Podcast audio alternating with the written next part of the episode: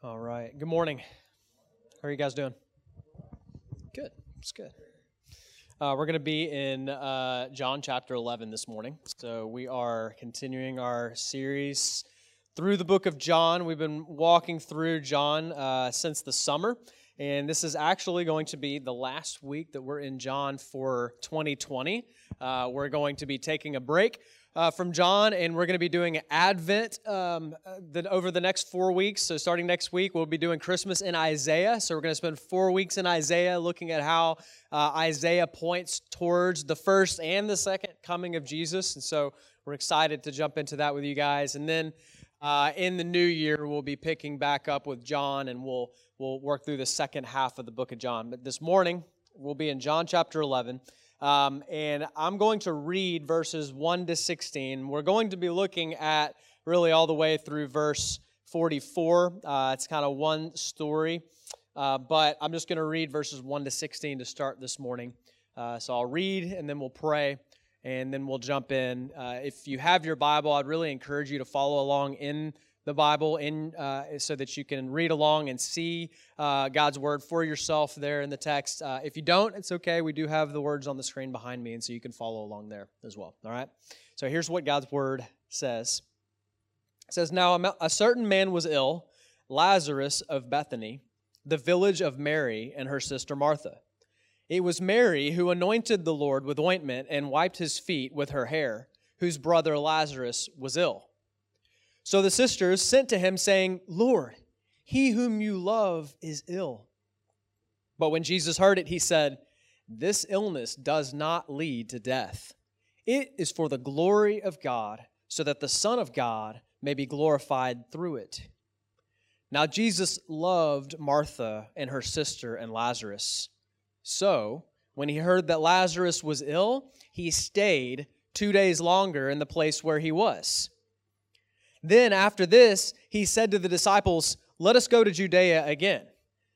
And the disciples said to him, Rabbi, the Jews were just now seeking to stone you, and are you going there again? And Jesus answered, Are there not 12 hours in the day?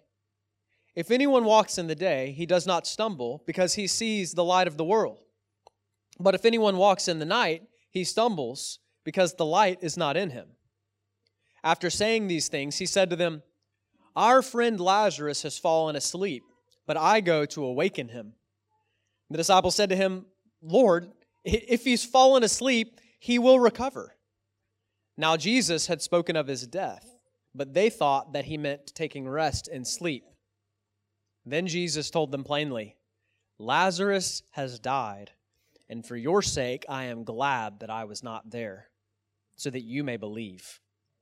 But let us go to him. So Thomas, called the twin, said to his fellow disciples, Let us go also, that we may die with him. let me pray. God, I thank you for your word. I thank you that your word does not return void. Um, so I pray now, God, that as your word goes forth, as it's read, as we study it, as we read it, that you would speak to each and every person here in this room, that you'd soften hearts, give us ears to hear, God. Um, Lord, it's not anything that I have to say, it's not my commentary on the word that can change anyone's heart in here. It's your word itself. So, God, please be faithful uh, to do that, God. Please draw people to yourself here this morning. I pray, Lord, for that you would encourage your saints, encourage the church this morning, God, as we uh, as we read about the glorious victory that we have in Christ over death through his resurrection. And Lord, I pray that for anyone here who's not born again, God, for anybody here who does not have this certainty of eternal life, that today that they would see that that is found in Jesus alone and that they would put their trust in you, Lord. I pray that in Jesus' name. Amen. Okay. So, in this passage that we just read, there are two seemingly irreconcilable facts. Number one, we read that Jesus loved Lazarus and his sisters, Mary and Martha. We read that, in fact, three times basically, we're told how intimate this relationship was. In verse 2, John says that he wants to point out to us that it was Mary who had anointed the Lord with ointment and wiped his feet with her hair. So, what he's trying to say is these people were really close to Jesus. And then in verse 3 says, Lord, he whom you love is ill. And then right there in verse 5, we read once again, now Jesus loved Martha and her sister and Lazarus. So, you know, John is bending over backwards to tell us how close these relationships were, right? Jesus loved Lazarus. But there's also another fact in this passage Jesus let Lazarus die. It says that in verse 5 and 6, it says that Jesus loved Martha and her sister and Lazarus. So, when he heard that Lazarus was ill, he ran as fast as he could to go stop Lazarus from dying and he healed him. Nope, that's not what it says, does it? What does it say? It says, So, when he heard that Lazarus was, dil- was ill, he stayed two days longer. In other words, he didn't do anything. So, the two seemingly irreconcilable facts that we see here are that Jesus loved Lazarus, but Jesus let Lazarus die. Now, clearly, the characters in this story also had a hard time understanding what Jesus was doing here. I mean, you just look at the reactions. The disciples, on their part, are just plain confused. And Lazarus's sickness is really the least of their worries. They're, they're afraid that, that Jesus himself is going to get killed if he goes back to Judea, and they're also afraid for their own lives. And Jesus kind of responds to them. He says, It's still daytime when it's time to work. And Nighttime won't come until I say it's time. So, that analogy that Jesus is using when he says it's still daytime is he's saying, My ministry's not finished yet. While I'm here, it's still daytime, and the nighttime hasn't come yet. And it's not going to come until I say it's time to come. And so basically, Jesus is saying, I'm not worried about dying, guys. And you shouldn't be either. But the disciples are still confused. They don't understand. And Mary and Martha also express some confusion. Now look at verses 21 to 24. So after a couple of days, Jesus goes to Bethany, and Lazarus has already been dead for four days. And Martha meets Jesus in verse 21, and she says, Lord, if you had been here, my brother would not have died. But even now, I know that whatever you ask from God, God will give you. And Jesus said to her, Your brother will rise again. And Martha said to him, I know that he will rise again in the resurrection on the last day. So when Martha says to Jesus, If you would have been here, my brother wouldn't have died, that's, that's not a, a jab at Jesus. She's actually expressing confidence in Jesus that, like, I know that you could have healed him if you would have just been here. And even in her bereavement, she still expresses faith. She says, Even now, I know that whatever you ask from God, God will give you. So she doesn't even fully understand what, what God could do, but she holds out hope. She still has trust in Jesus, and yet she doesn't fully understand who he is. She's not fully aware of the power of the one who's standing in front of her. The crowds also doubt Jesus' love. We see in verse 33 to 37, look at this. It says that when Jesus saw her weeping, Mary, and the Jews who had come with her also weeping, he was deeply moved in his spirit and greatly troubled. And he said, Where have you laid him? And they said to him, Lord, come and see. And Jesus wept. So the Jews said, See how he loved him. But some of them said, Could not he who opened the eyes of the blind man also have kept this man from dying? So the implication from these skeptics is that if Jesus truly cared, he wouldn't have let this happen. I mean, didn't this guy just heal the blind man two chapters ago? Why couldn't he have come and stopped Lazarus from dying? I don't really think he cares about Lazarus. I don't think he loves Lazarus. There's many there were many people in the crowd who were doubting whether Jesus cared at all. Now, like the characters in this story, you know, I think we also struggle with doubt and we don't understand why God allows suffering or death to touch our lives. Can I get an amen on that? Anybody else? Every one of us has felt this. I mean, maybe you've asked questions like, you know, why is God letting this happen to me? Or why isn't God answering my prayer? Or why has my suffering been prolonged for so long? If God really loves me, then why would He put me through such tremendous pain? Have you ever asked those questions? Maybe you're asking them right now. It's hard to reconcile how something so tragic like the death of Lazarus could be a part of God's plan, isn't it? It's hard to understand that. And I'll tell you what, if you're not asking those questions right now, I can guarantee you that people that you know are asking them. So, how are you going to answer them when they ask you? Now, I suppose one way we could try to reconcile this difficult question is to let God off the hook, so to speak. We could say that evil and suffering are never a part of God's will, that God is strong, but there's evil and, suffering in the world happening, and he's there's not really anything he can do about it. He doesn't want it to happen, but he's given us free will, and so things are just kind of running, you know, uh, you know, as they do, and God is helplessly looking on and just hoping that one day he can make the best of it. But the problem with this resolution, saying that that evil and suffering are never a part of God's will, the problem with saying that is that it's not in alignment with Scripture. I mean, right here in John 11, it's really clear that Jesus could have stopped Lazarus from dying if he had chosen to, but he didn't. And God's word is filled with passages that teach that God is sovereign over everything that happens, even including the decisions of people. For example, Proverbs 20 24 says that man's steps are ordered by the Lord. Proverbs 16 9 says that a man's mind plans his way, but the Lord directs his steps.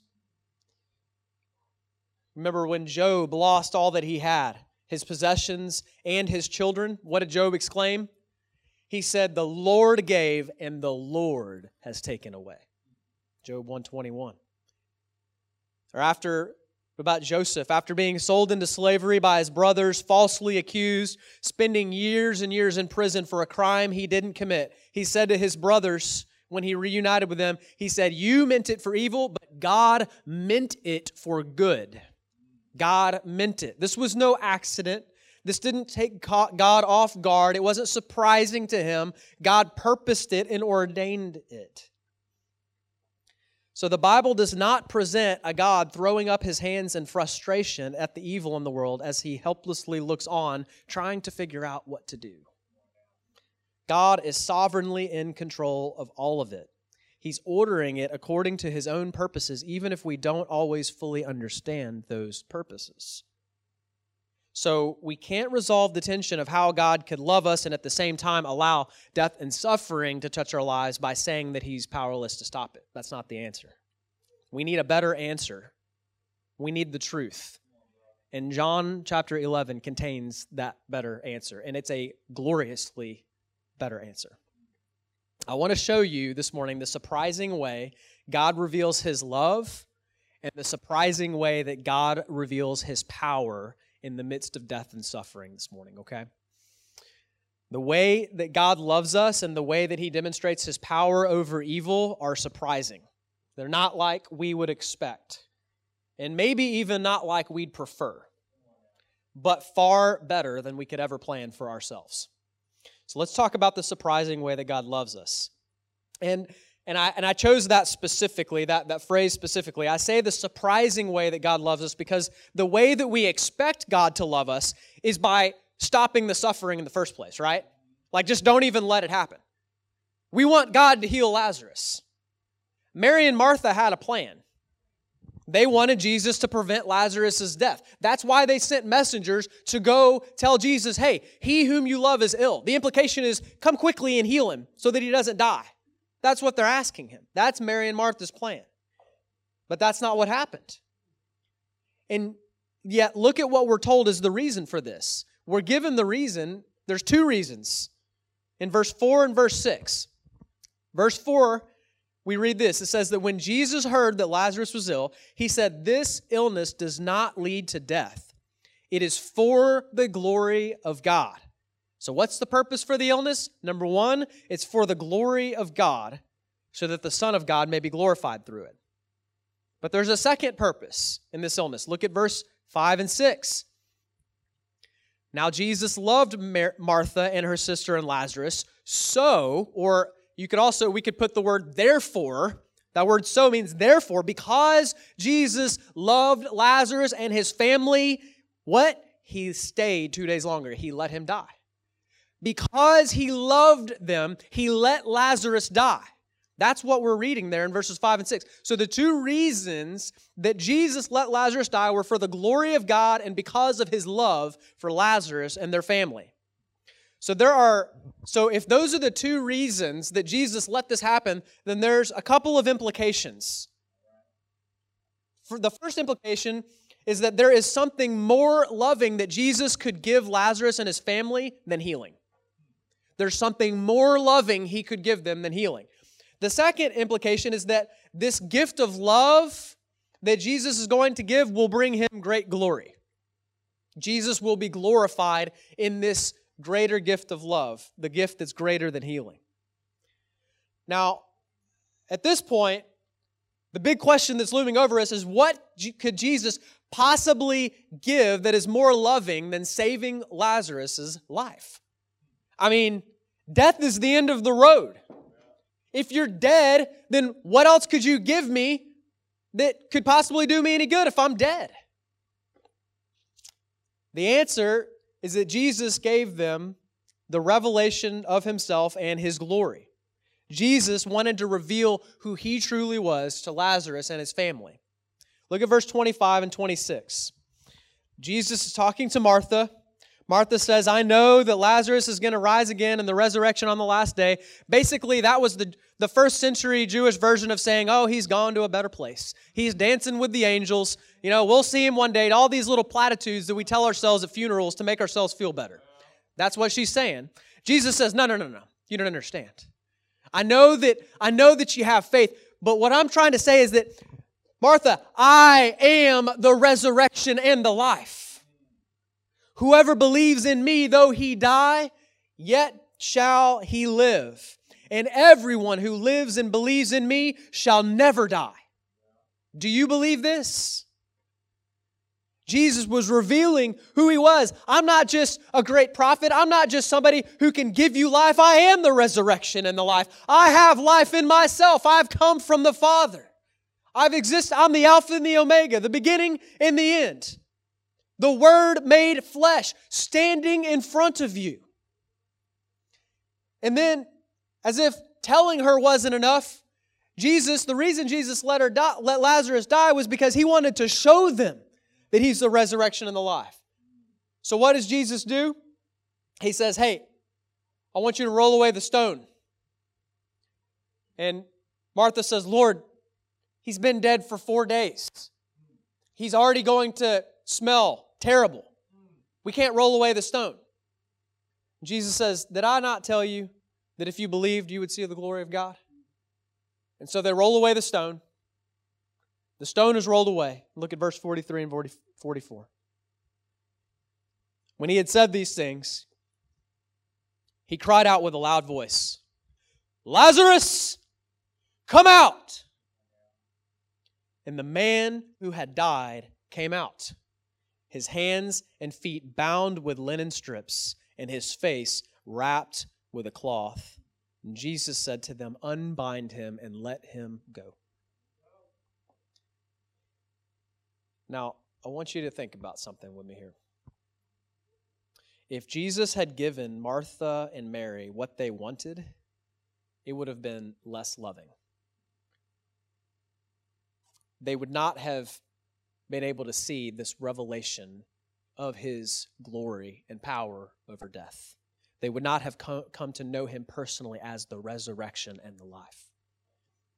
And there are times where God will withhold what you want to give you what you need. It's, there are times, I will, bro. There are times God will withhold what you want to give you what you need. Especially if that thing that you want will get in the way of you knowing and treasuring Him. So listen to me.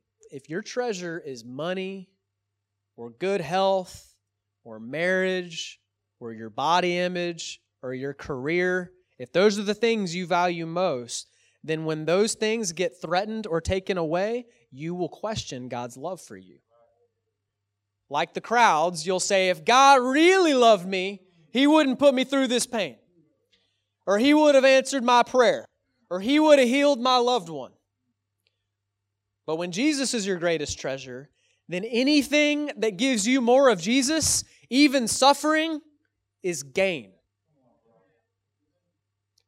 Suffering is often used by God to wean us off of the world and to help us find satisfaction in Him, to help us see that there's nothing greater for us than Jesus. I uh, quoted Robert Murray M'Cheyne last week. He was um, a young Scottish pastor and preacher who died at the age of 29. He wrote this. Uh, he struggled with, with bad health for much of his life and died at a very young age. Uh, he was very sick for most of his ministry. And he wrote this He said, Sometimes in health, the word does not touch the heart. The world is all. Its gaieties, its pleasures, its admiration captivate your mind. God sometimes draws you aside into the sickbed and shows you the sin of your heart, the vanity of worldly pleasures, and drives the soul to seek a sure resting place for eternity in Christ. Oh, happy sickness that draws the soul to Jesus. Isn't that an amazing quote? Is there something painful in your life that God is not taking away? Are you enduring suffering? I want you to know that God has good purposes in your trials. You know Romans 8:28, many of you do. It says that God causes all things to work together for good for those who love him and are called according to his purpose. Now, we love that verse, but let me remind you of two things that that verse does not say. It does not say that all things will work out like we want them to. Okay? Like Mary and Martha, you may have a plan for God, but God has his own plan. Their plan was for Jesus to heal Lazarus, but Jesus had a better plan. So do you trust God enough to let him determine what's best for you? The second thing that Romans 8:28 does not say is it doesn't say that all things are good. It says that God will cause all things to work together for good, but doesn't mean all things are good. It doesn't mean suffering is good. It's not good that Lazarus died. Jesus wept for a reason. Jesus was brokenhearted over the sin and over the suffering in the world. Cancer is not good. Chronic pain is not good. Crippling depression and anxiety are not good. They are evil. But God causes all things to work together for good. Think about it like this. I've gotten, since, uh, since COVID hit, uh, I got really bored back in March and April, like many of you did, and so I decided I'm gonna I'm gonna start cooking a lot more, right? And now I pretty much cook dinner every night uh, at our house. I'm not taking credit or anything. I'm just saying I've gotten pretty good at it. I like it. I know my wife likes it too. She's she loves not having to cook. So so I like cooking. I enjoy cooking, and I I enjoy baking. And when you bake a cake, there are there are sweet ingredients that go into baking a cake, and there are bitter ingredients, right? Like there are there are you know things like sugar are delicious, but I don't recommend that you take a fistful of baking soda and eat that or flour, right? That's not going to taste very good. But when they're combined according to the recipe, the end result of these bitter and sweet ingredients is a delicious cake, right?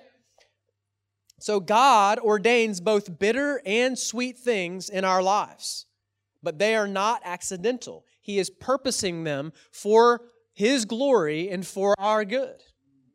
And this is all over the Bible, guys. This is not just John 11. All over Scripture. Think about when God hardened Pharaoh's heart in Exodus, right? Why did he harden Pharaoh's, heart? So that he could demonstrate his power over the gods and the idols of Egypt to his people. He hardened Pharaoh's heart so that he could bring his people through the Red Sea and they could watch the Red Sea collapse in on their enemies and they could experience God's deliverance or the betrayal of Joseph by his brothers. God ordained that all of that would happen, right? So that God could ultimately provide for Joseph and for his family. Or Daniel in the lion's den. You know, God ordained that Daniel would be falsely accused and thrown into a lion's den so that God could demonstrate his power to the king of Persia and to Daniel.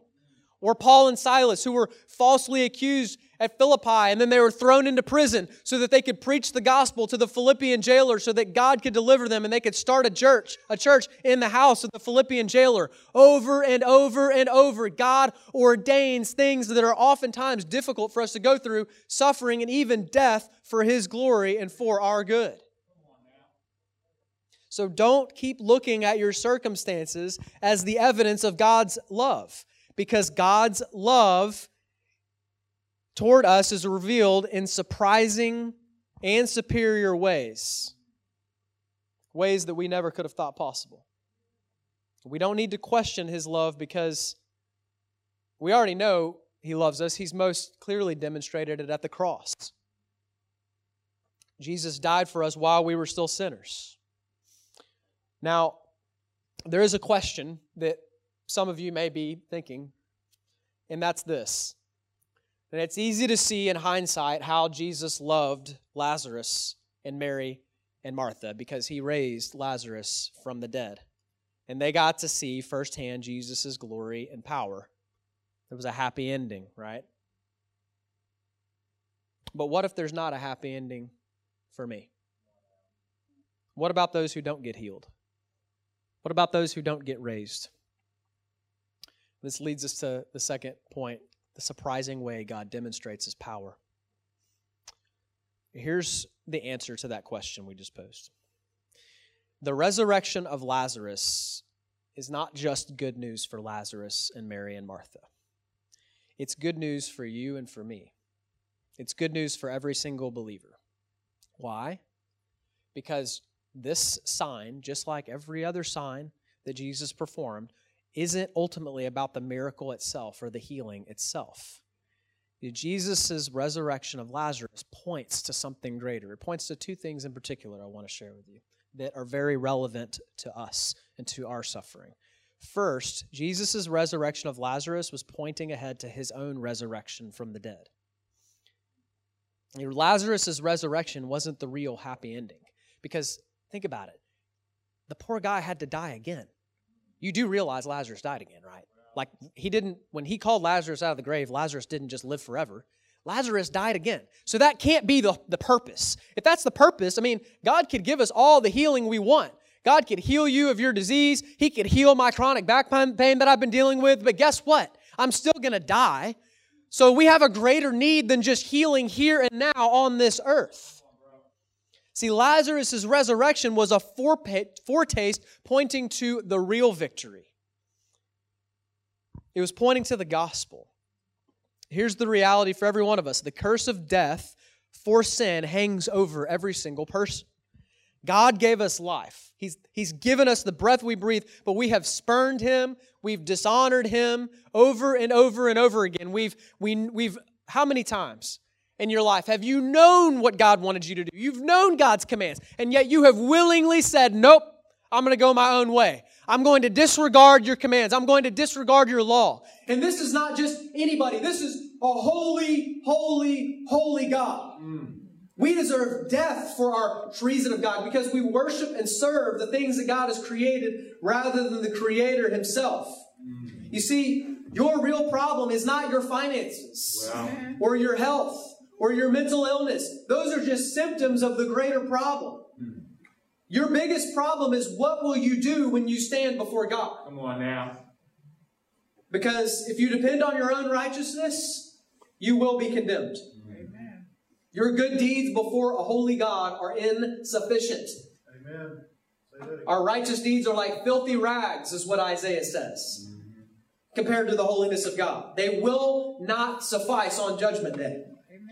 But the good news is that despite our treason, this perfectly holy God is so perfect in his love that he humbled himself and he became flesh so that he could die, taking the curse of sin and death in our place. Mm. And he was put in the grave, and there he laid for three days. But this was no ordinary man. This was the Word made flesh that was in that grave.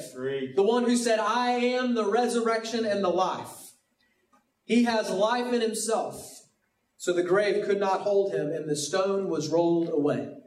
By his own power, he was raised from the dead. And his resurrection was proof that his offering of himself as a sacrifice for our sin had been accepted.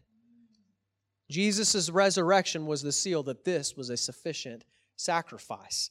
The sin debt has been fully paid. Because the debt's been paid, Jesus doesn't need to stay dead anymore. It's gone, it's erased justice is satisfied. And since Jesus is no longer in the grave, that means that anyone who trusts in him will have their sin debt wiped away forever and stand blameless before God. And because Jesus is alive forevermore, all of us here who are united to him by faith share in that eternal life. We have life because he's alive. Oh, and did you think it couldn't get any better? Because it can. Because not only does Jesus' raising of Lazarus point to his own resurrection, but Jesus' raising of Lazarus is actually also a picture of the future resurrection of believers. Do you know that?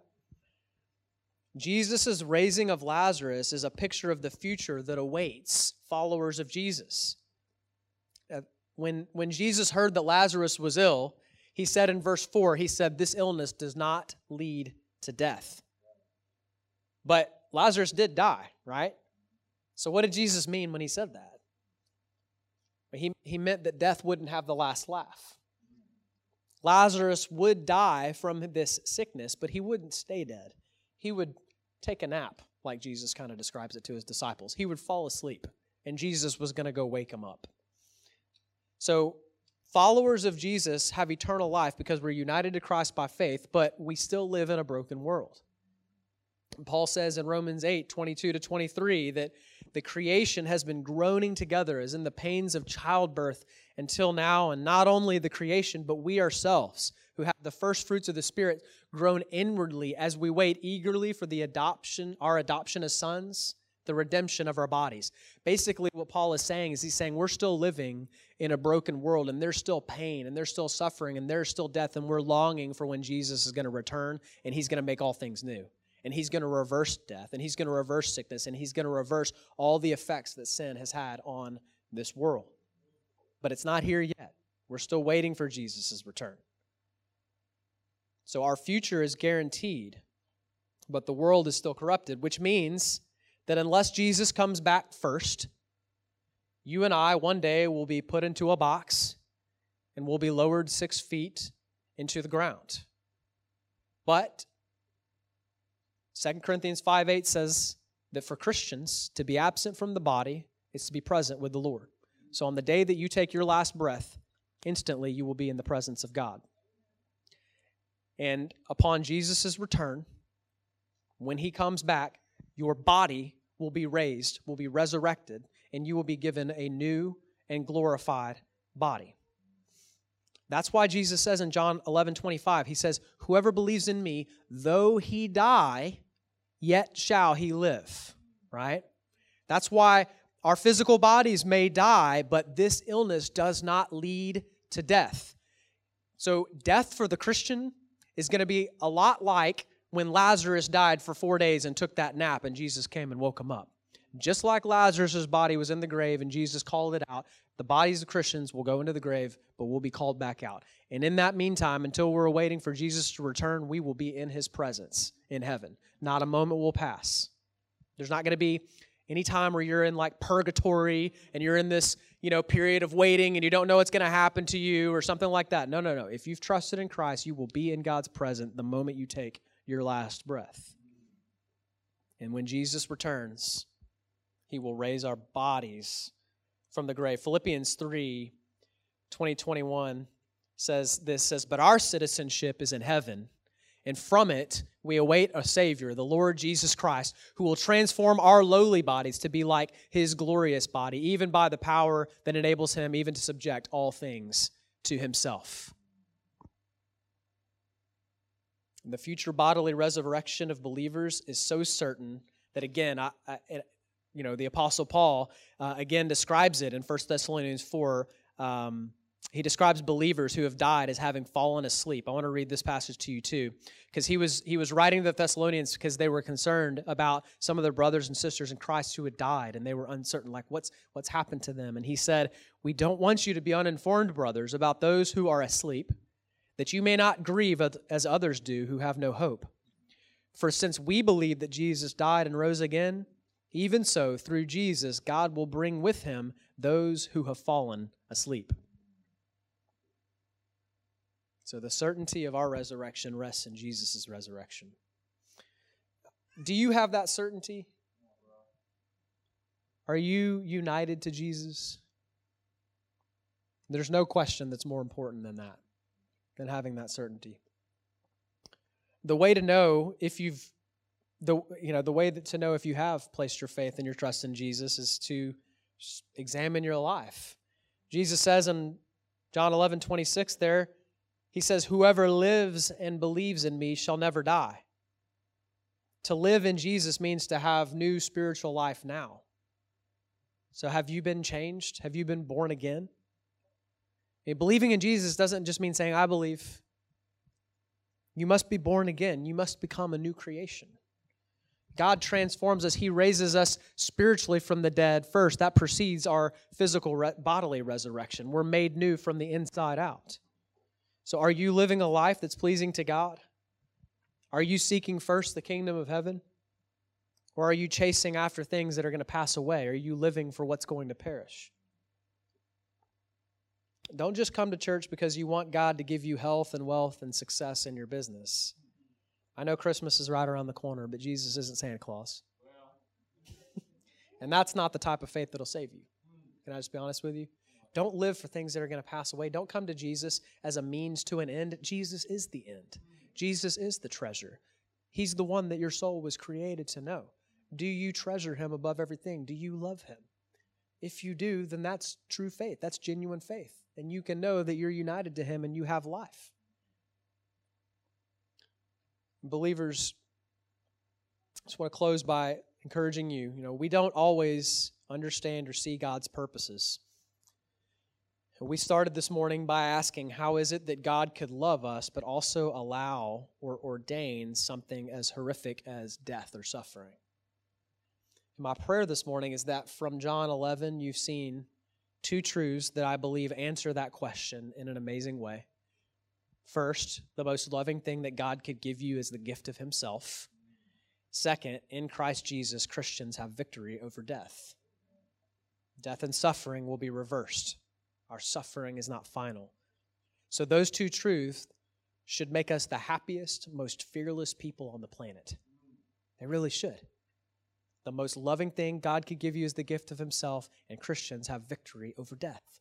Those two things right there should change everything about the way we live and about the way that we die, about the way that we face death. Our circumstances don't need to affect our confidence in God.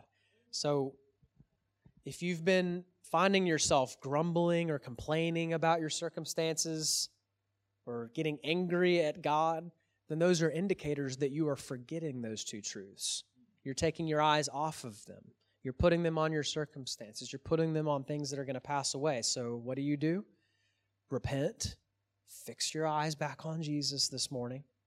Remember that He's alive and that in Christ your future is certain. I want to encourage you to meditate on one of my favorite passages this week. It's 2 Corinthians 4 16 to 18. Paul writes to the Corinthians, he says, So we do not lose heart. Though our outer self is wasting away, our inner self is being renewed day by day. For this light, momentary affliction is preparing for us an eternal weight of glory beyond all comparison as we look not to the things that are seen, but to the things that are unseen. For the things that are seen are transient, but the things that are unseen are eternal. Now, keep in mind, the guy that wrote this endured tremendous suffering. He was beaten with rods. He was whipped with the cat of nine tails with 39 lashes five separate times. He was thrown in prison. He was shipwrecked. And yet he says all of that suffering is light and momentary compared to the eternal weight of glory that awaits us. Even death itself is momentary for believers. It does not have the last laugh. And that should change the way that we live and the way that we die. And all of this is possible because of the blood of Jesus Christ. Um, we're going to respond to the message today by taking the Lord's Supper together.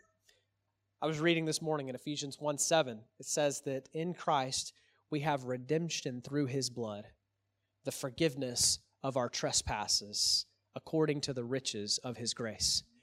It is the blood of Jesus that was shed for you, the body of Jesus that was broken for you, that has granted us these great and precious promises.